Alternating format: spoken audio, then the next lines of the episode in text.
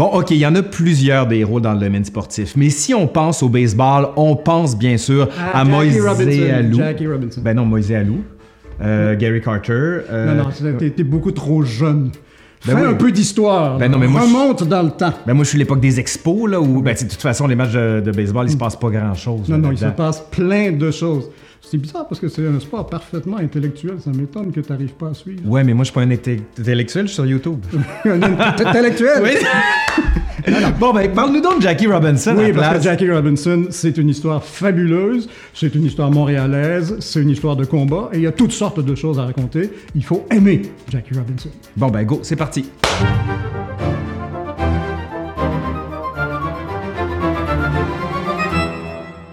On va commencer avec une comparaison. Euh, Je vous le dis tout de suite, c'est une comparaison tout à fait personnelle.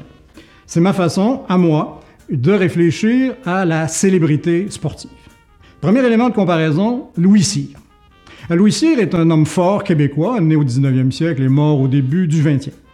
Il est célèbre par ses exploits et par la place que la culture populaire a réservée à ses exploits. Il y a des statues de Louis Cyr, des livres écrits sur lui, des bandes dessinées, un film, etc., etc., etc. Pour moi, Louis Cyr, c'est une légende de la culture québécoise. Tout le monde ne le connaît pas, même si beaucoup de gens le connaissent. En plus, depuis sa mort en 1912, il a eu des moments d'éclipse dans sa représentation publique. À certaines époques, on a cessé de s'intéresser à Louis Cyr. On ne s'est plus reconnu en lui. Deuxième élément de comparaison, Maurice Richard. Si Louis Cyr est une légende, Maurice Richard, lui, c'est un mythe. Quelle est la différence? Richard a joué pour les Canadiens de Montréal, c'est du hockey, entre 1942 et 1960. Même s'il est mort en 2000, celui qu'on appelle le Rocket reste une des personnalités les plus connues au Québec encore aujourd'hui, et il sert à toutes les sauces. Exemple, vous avez besoin de mettre en scène un bon fils, Maurice Richard. Un bon mari et un bon père, Maurice Richard. Un bon grand-père, Maurice Richard. C'est ça un mythe pour moi. C'est une figure que tout un chacun investit d'un sens personnel dans la durée. Il y a des exploits sportifs liés à la figure de Maurice Richard, bien sûr, mais c'est un phénomène qui dépasse très largement le seul domaine sportif. Ce qui m'amène à mon troisième élément de comparaison, Jackie Robinson. On avait une légende, Louis Cyr, on avait un mythe, Maurice Richard, on a maintenant un héros. Le héros, c'est celui à qui on confie une mission et qui mène cette mission jusqu'au bout.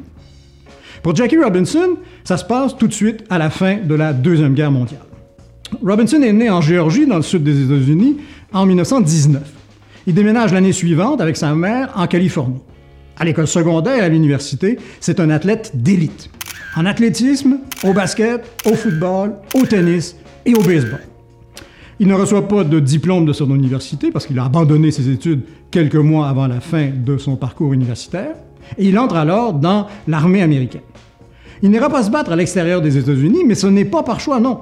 C'est parce qu'il va avoir des problèmes disciplinaires avec ses supérieurs. Pourquoi? Dans un camp militaire, un chauffeur lui a demandé de s'asseoir à l'arrière de l'autobus parce que Robinson était noir. Robinson refuse. Il passe en cours martial et il est finalement exonéré de tout blâme en 1944. Il quitte l'armée. Il devient à ce moment-là joueur de baseball professionnel avec les Monarchs de Kansas City dans ce qui s'appelle alors les Negro Leagues. Depuis la fin du 19e siècle, les dirigeants du baseball majeur aux États-Unis refusent d'engager des joueurs noirs, ce qui fait que ceux-ci sont obligés de jouer dans des ligues à eux. On dit Negro Leagues au pluriel parce qu'il s'agit d'une constellation de ligues plus ou moins éphémères.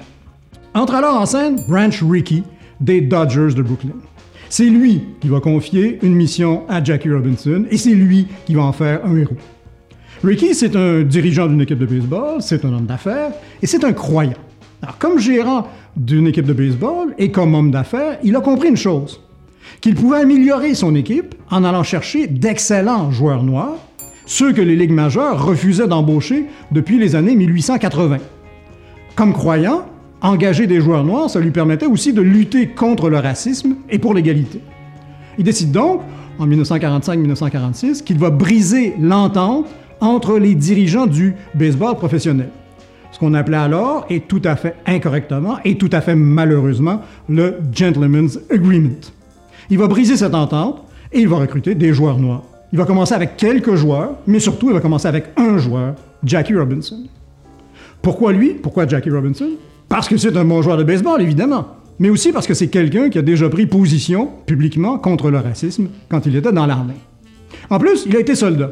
S'il était assez bon pour défendre son pays, il devait bien être assez bon pour jouer au baseball avec les autres. On peut ajouter aussi à ça le fait que Robinson est soutenu par sa femme, Rachel Isom, et qu'il a déjà joué dans des équipes sportives dites mixtes quand il était à l'université.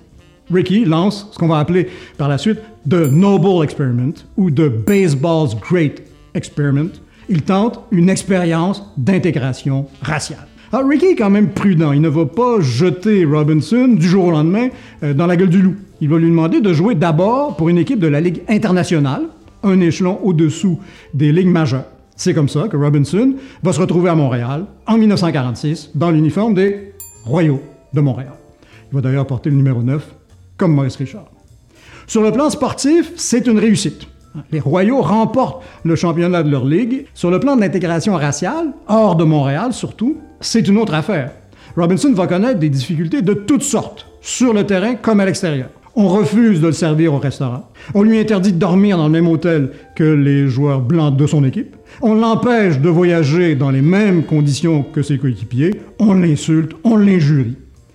Il a beau être devenu joueur de baseball professionnel, il essaie d'exercer son métier dans un pays profondément raciste, et ça déplaît à beaucoup de gens.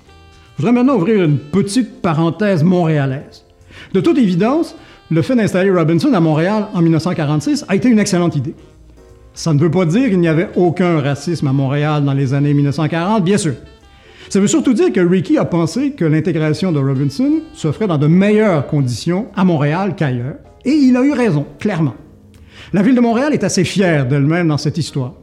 On trouve une statue de Robinson à Montréal, il y a deux murales qui le représentent, une plaque honore son souvenir devant l'appartement qu'il a occupé en 1946 au 82-32 de Gaspé. Il y en a une autre plaque devant un YMCA et on a publié deux livres sur cette saison avec les Royaux. Bon, c'est vrai, Robinson lui-même et sa femme Rachel n'ont toujours eu que de bonnes choses à dire de leur bref séjour à Montréal. Alors, oui, on a un peu raison de se péter les bretelles avec le rôle de Montréal dans le parcours de Robinson. Fin de la parenthèse montréalaise. De 1947 à 1956, c'est à New York, pour les Dodgers de Brooklyn, que Robinson va poursuivre sa carrière. Et toute une carrière, même si elle a été relativement brève. En 1947, il est nommé recrue de l'année. Il va avoir d'excellents résultats au fil des ans, moyenne au bâton de 311, très bon jeu défensif et surtout rapidité et témérité. Il a volé 197 buts en carrière, dont 19 fois le marbre. Ça, c'est un exploit et ça rendait les lanceurs des autres équipes fous. En 1962, il est nommé au temps de la renommée du baseball. Depuis 2004, toutes les équipes du baseball majeur célèbrent le Jackie Robinson Day. Ça se déroule le 15 avril, date du premier match de Robinson avec les Dodgers en 1947. Ce jour-là, tout le monde porte le numéro 42, celui de Robinson, à Brooklyn. Deux choses encore sur son passage avec les Dodgers. Il est arrivé tard. Il avait 28 ans, ce qui peut expliquer la brièveté de sa carrière. Et malgré son année à Montréal, il y est arrivé dans de très mauvaises conditions, à cause du racisme, bien sûr, dont il va continuer à être la victime, particulièrement pendant sa première année, celle durant laquelle il avait promis à Brent Rickey de ne pas répondre aux attaques racistes. Ça va bien changer par la suite. Après sa carrière de joueur, Robinson va se lancer dans les affaires. Il va continuer sa lutte pour les droits civiques, mais avec un parcours assez étonnant. On a par exemple tendance à penser que la lutte pour les droits des Noirs aux États-Unis, c'est l'affaire du Parti démocrate. Robinson, lui, a été démocrate, mais il a aussi été indépendant et il a été républicain. C'était, Jackie Robinson, sur plusieurs plans, un conservateur. Jusqu'à sa mort prématurée en 1972, il avait 53 ans, Robinson aurait toujours été un homme indépendant. Alors j'imagine que vous avez compris, hein? même si j'ai écrit un livre sur Maurice Richard, mon héros à moi, un de mes héros, c'est Jackie Robinson. OK, OK, fait que je le sais, on va renommer le pont Samuel de Champlain par le pont Jackie Robinson. Écoute, il y a eu un sondage pour essayer de débaptiser Samuel de Champlain et rebaptiser en Maurice Richard. Ben oui, je sais. Et ça n'a pas marché. Mais c'est étonnant Il y a quand eu un même. vote populaire. Les gens ont dit, mais non, Champlain, c'est très, très bien. Donc, si Maurice Richard, mais qui est quand même assez bien traité, hein, il y a un Oui, oui, oui, oui. Les rues, toutes sortes de choses. Si lui n'arrive pas à donner son nom au pont, même Jackie Robinson n'y arrivera pas. Ce qui serait quand même un signe de grandeur montréalaise, mais c'est un peu exagéré. On n'en est pas là. On Ben n'en est pas là du tout. Ben, on est en 2019. Peut-être d'ici en 2030, il va y avoir des rues nommées en l'honneur de Jackie Robinson. Il y aura un nouveau pont Champlain. Oui. Il faudra rebaptiser. Oui, oui, puis le pont Maurice Richard, puis on Voilà, va ça. puis on va être rendu à 50, euh, 50 ponts là, à Montréal. Tout va bien dans le meilleur des mondes, hein? Le meilleur des mondes, c'est le monde du baseball. Ben, ouais, c'est pas le monde de Voltaire, ça? Ah, il y a aussi ça, mais bon. Vous irez voir les autres capsules qu'on a fait avec Benoît, vous allez comprendre les références extrêmement pointues et peu drôles que l'on fait en ce moment. Allez! Mais toute profonde. Ouais. Merci Benoît, toujours à l'Université de Montréal. Toujours et toujours sur mon blog. Ouais, on met le lien juste en dessous ici, vous irez le voir. À bientôt. OK, bye. Salut.